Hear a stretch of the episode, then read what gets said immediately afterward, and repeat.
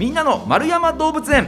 この番組は1951年の子どもの日に開園し多くの人に愛され続けている札幌市丸山動物園のポッドキャスト番組です。飼育員さんのお話を聞いて皆さんも動物博士になっちゃいましょう。ということで、えー今月、えースタートしましたからまた動物が変わります。先月はゾウさんについて伺いましたけれども今月ご紹介する動物はオオジシギ。オオジシギちょっと初めて聞く名前の動物だなというところなんですけれども詳しくお話ししてくれるのは動物専門員の今井夏美さんです今井さんこんにちはこんにちは。よろしくお願いしますよろしくお願いします。さあ今井さんまずはですね、えーまあ、今井さんのご紹介もあれですけどもちょうどね今日この放送が配信されるのが5月4日ということで、明日子どもの日が動物園の開園日ですもんね。あ、そうですね。ねだから1951年だから明日で71年うわおめでとうございますありがとうございます。すごいということで今井さんは開園の時からいらっしゃってということでよろしいですか？そうですね。まだお腹の中にもいないですね。ちなみに今井さんは、えーこちら丸山動物園でお仕事になって何年ぐらいになるんですか？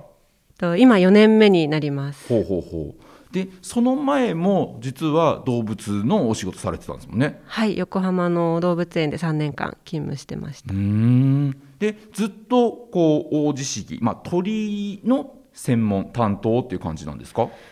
いえ、そうではなくって、はい。まあ、横浜にいる時はあの鳥のフリーフライトっていう形で、まあ、お客さんの前で鳥を飛ばして、まあ、解説をするっていう担当もやっていたんですけど 鷹状みたいなやつですか？そうですねその鷹状の技術を応用した、まあ、あのデモンストレーションというかそういう形のものをやってました。はあすごい。うん鷹状についてはねあの3月の放送をぜひ聞いていただければなと思いますけれども、はい。えーで今丸山動物園ではあの主にオオジシギという鳥を担当してるんですか？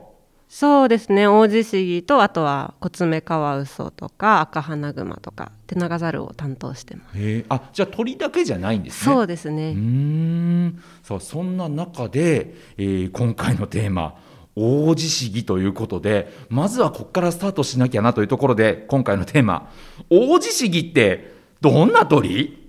オオジシギそうですね。実は北海道だとあの身近な鳥なんですよね。へえであのお客さんに聞いても名前すら聞いたことないっていうのが実際多いんですけど、はい。実は札幌市内にも夏になると飛んでくる鳥なんですよへー。ね渡り鳥で、えっと、オーストラリアと日本の間を飛んで移動する季節性の渡り鳥になります。へええじゃあ日常札幌市内とか北海道内でこう生活してると知らず知らずに見かけたりしてるかもしれないってことですか？そうですね。見かけるかあとは声を聞く機会がこの時期多いかもしれないです。この時期5月ぐらいによく声を聞く鳥ですか？そうですね。繁殖のために北海道に渡ってくるので、はい。だいたい4月下旬から5月上旬はあのオスのディスプレイフライトっていうのが、あの盛んに行われる時期なので知らず知らずに犬の散歩とかしてる時に、はい。その音を聞いたことあるかもしれないですね。ちょっとディスプレイフライト。はい。これ鳴き声とは違うんですか？鳴き声と一緒に、はい。まあ、飛びながらメスにアピールをするんですけど、あの尾羽をバッて広げて急降下する時に、はい。まあ、空気抵抗でバリバリバリっていう音が雷みたいな音が鳴るんですけど、はいはい。その音はかなりあの耳に入ってくるので、ええ。意識してなくても聞こえることが多いと思います。へえちょっとねこの音だっていうのを知らないですからね。そうですよね、ええ。これ丸山動物園のホームページとかで音聞けたりとかするもんですか？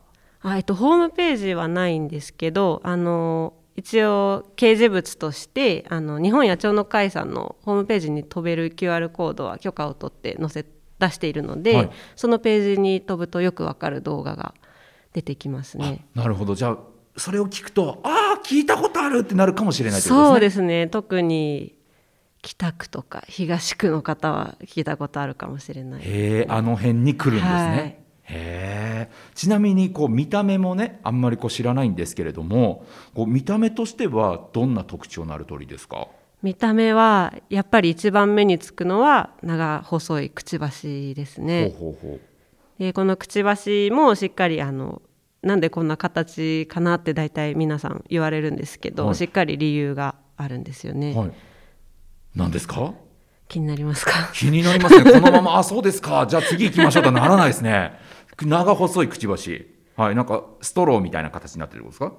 そうですね。はいはいはいはい。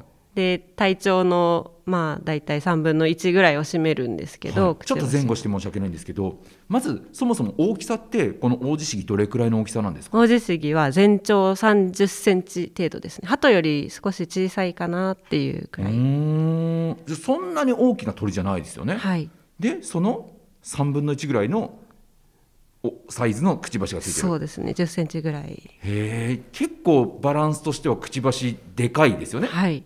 うん、でそのくちばしは何のためなんだというところ、はい。なんでしょなんだと思いますか？うなんだと思いますか？えー、タピオカミルクティーを飲むためじゃない？タピオカは通らないですね。何ですか？えっと、実は食べてるものが土の中にいるあのミミズだったりまあ、その幼虫とかがメインなんですよね。もちろんあの種子とかも食べるので、あの雑食ではあるんですけど、はい。メインのあの食べ物がミミズになるので、はい。土の中にくちばしを突っ込んで餌を探すっていうのにとっても役立ちます。じゃああながちストローっていう表現間違いじゃないんですね。そうですね。タピオカではないけど、んあながち間違いでもないです。大きさとしてはねまあそれくらいのサイズでまあくちばし長い鳥だよというところですけども重さとしてはどんなもんですか？重さは結構あの幅があるんですけど、はだい。たい平均で、まあ、170g 程度はいはいはい。ですね、でただその長距離を一気に飛んで渡るので、はい。その渡りの前には 200g を超えたりとか、うん。たくさん食べて渡りに備えるっていうのを行います。そのサイズ感でオーストラリアとの往復できちゃうんですか？そうですね。日本野鳥の会が行った調査では一気に6日間休まずに飛んで、ニューギニアまで飛んだ個体がいるとも言われてます。えー、休憩しないんですか？そうですね。まだその渡りをどのようにどんなルートを通って行うのかっていうのは今調査されている段階なんですけど発信機をつけた個体でそういう動きをしたっていう個体がいました。えータフですね。そうですうね。ん。えずっと飛び続けて、はい。そそもそもなんでオーストラリアまで行くんですか？冬のあの北海道では餌を取ることができないのであーそっかそっか。あの越冬地っていうんですけど、はい。越冬地がオーストラリア東部の湿地だったりうん。草原だったりそういう環境になりますね。そのそれぞれ繁殖に適した場所越冬に適した場所にこう飛んで渡るのが渡り鳥なので。もうちょっと近場でもいいのにね。そうですね。渡りでまあ本州のあちこちをこう通ったりもするので、はい。春と秋には本州でも見ることができます。でまたねあの先ほどのディスプレイフライトはい。のお話も出ましたけどディスプレイフライトってそのオスがメスに対してのアピールっておっしゃったじゃないですか。音は大きい方がモテるってことですか？大きかったりあとはまあその縄張りの争いでもあるので、はい。まあ、その争いに勝ったオスがメスとあの子育てをできるっていうことですうね。ん。えその音を出すことでメスは「わあすごい素敵な音かっこいい」ってなるっていうことなんですかね。どうなんですかね。どういうふうに思ってるかは聞いたことはないですけど、やっぱりその尾羽の枚数が多いオスだったりもいるので、やっぱりそういう何かが有利に働くっていうことはあると思います。で丸山動物園で、まあ、飼育してというとこですけど餌はやっぱり土の中からミミズを掘って食べるようなこう飼育環境なんですか？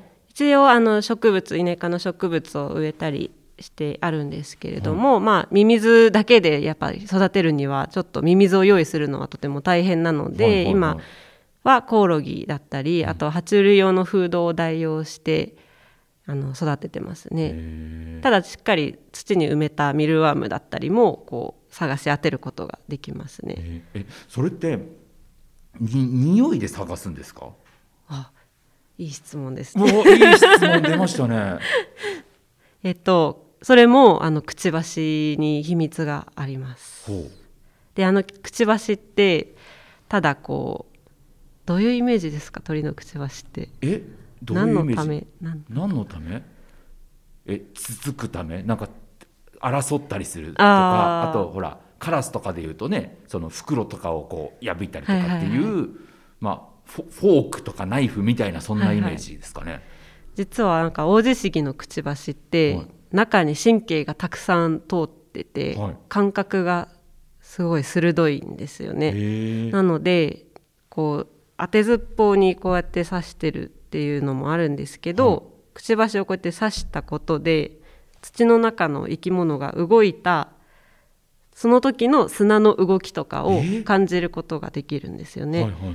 でそれでどんどんどんどんこっちかなこっちかなって土の中を探して探し当てるっていう。へえすごい。じゃあただ硬いだけのぼっこじゃないんですね。違います。へえすごい。あじゃあ匂いとかは分かんない。そうですね。ただ味覚は発達してるとも言われてますね。へええじゃあこの餌は美味しいなこの餌あんま美味しくないなってありますね。すごい。最近ちょっと足の治療をしているにはいるんですけど、はいはい。一は足の治療をしていて薬をあげなきゃいけないんですけど、その薬がバレると食べないですね。えー、すごいですね。なんか苦いとかそういう感じなんですかね？その薬をちょっと食べたことがないので、はい。味はわからないんですけど、はいはいはいやっぱりこう分かるものなんですね。こうくちばしで挟んでみてポイってされますすごいですね。だからちょっとグルメというか、そうですね。なんですね。いや非常に面白いな。だからあの知らなかった鳥大地シギなんですけれどもよりなんかこう見るときになんかこのくちばしの特徴はこうでこういう意味があるんだよっていうのを感じながら見るとまたはい。見方変わりますよね。そうですね。うん、ぜひ、えー丸山動物園のどどこにいるんでしたっけ？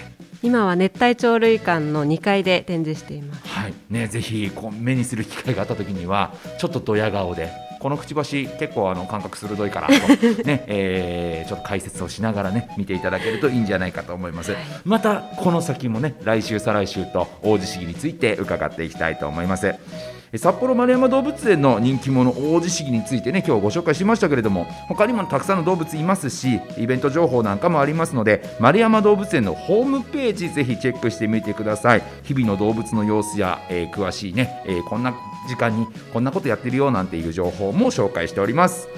それでは、えー次回もまた王子市議について伺いましょう。この時間は動物専門今井夏美さんにお話伺いました。今井さんありがとうございました。ありがとうございました。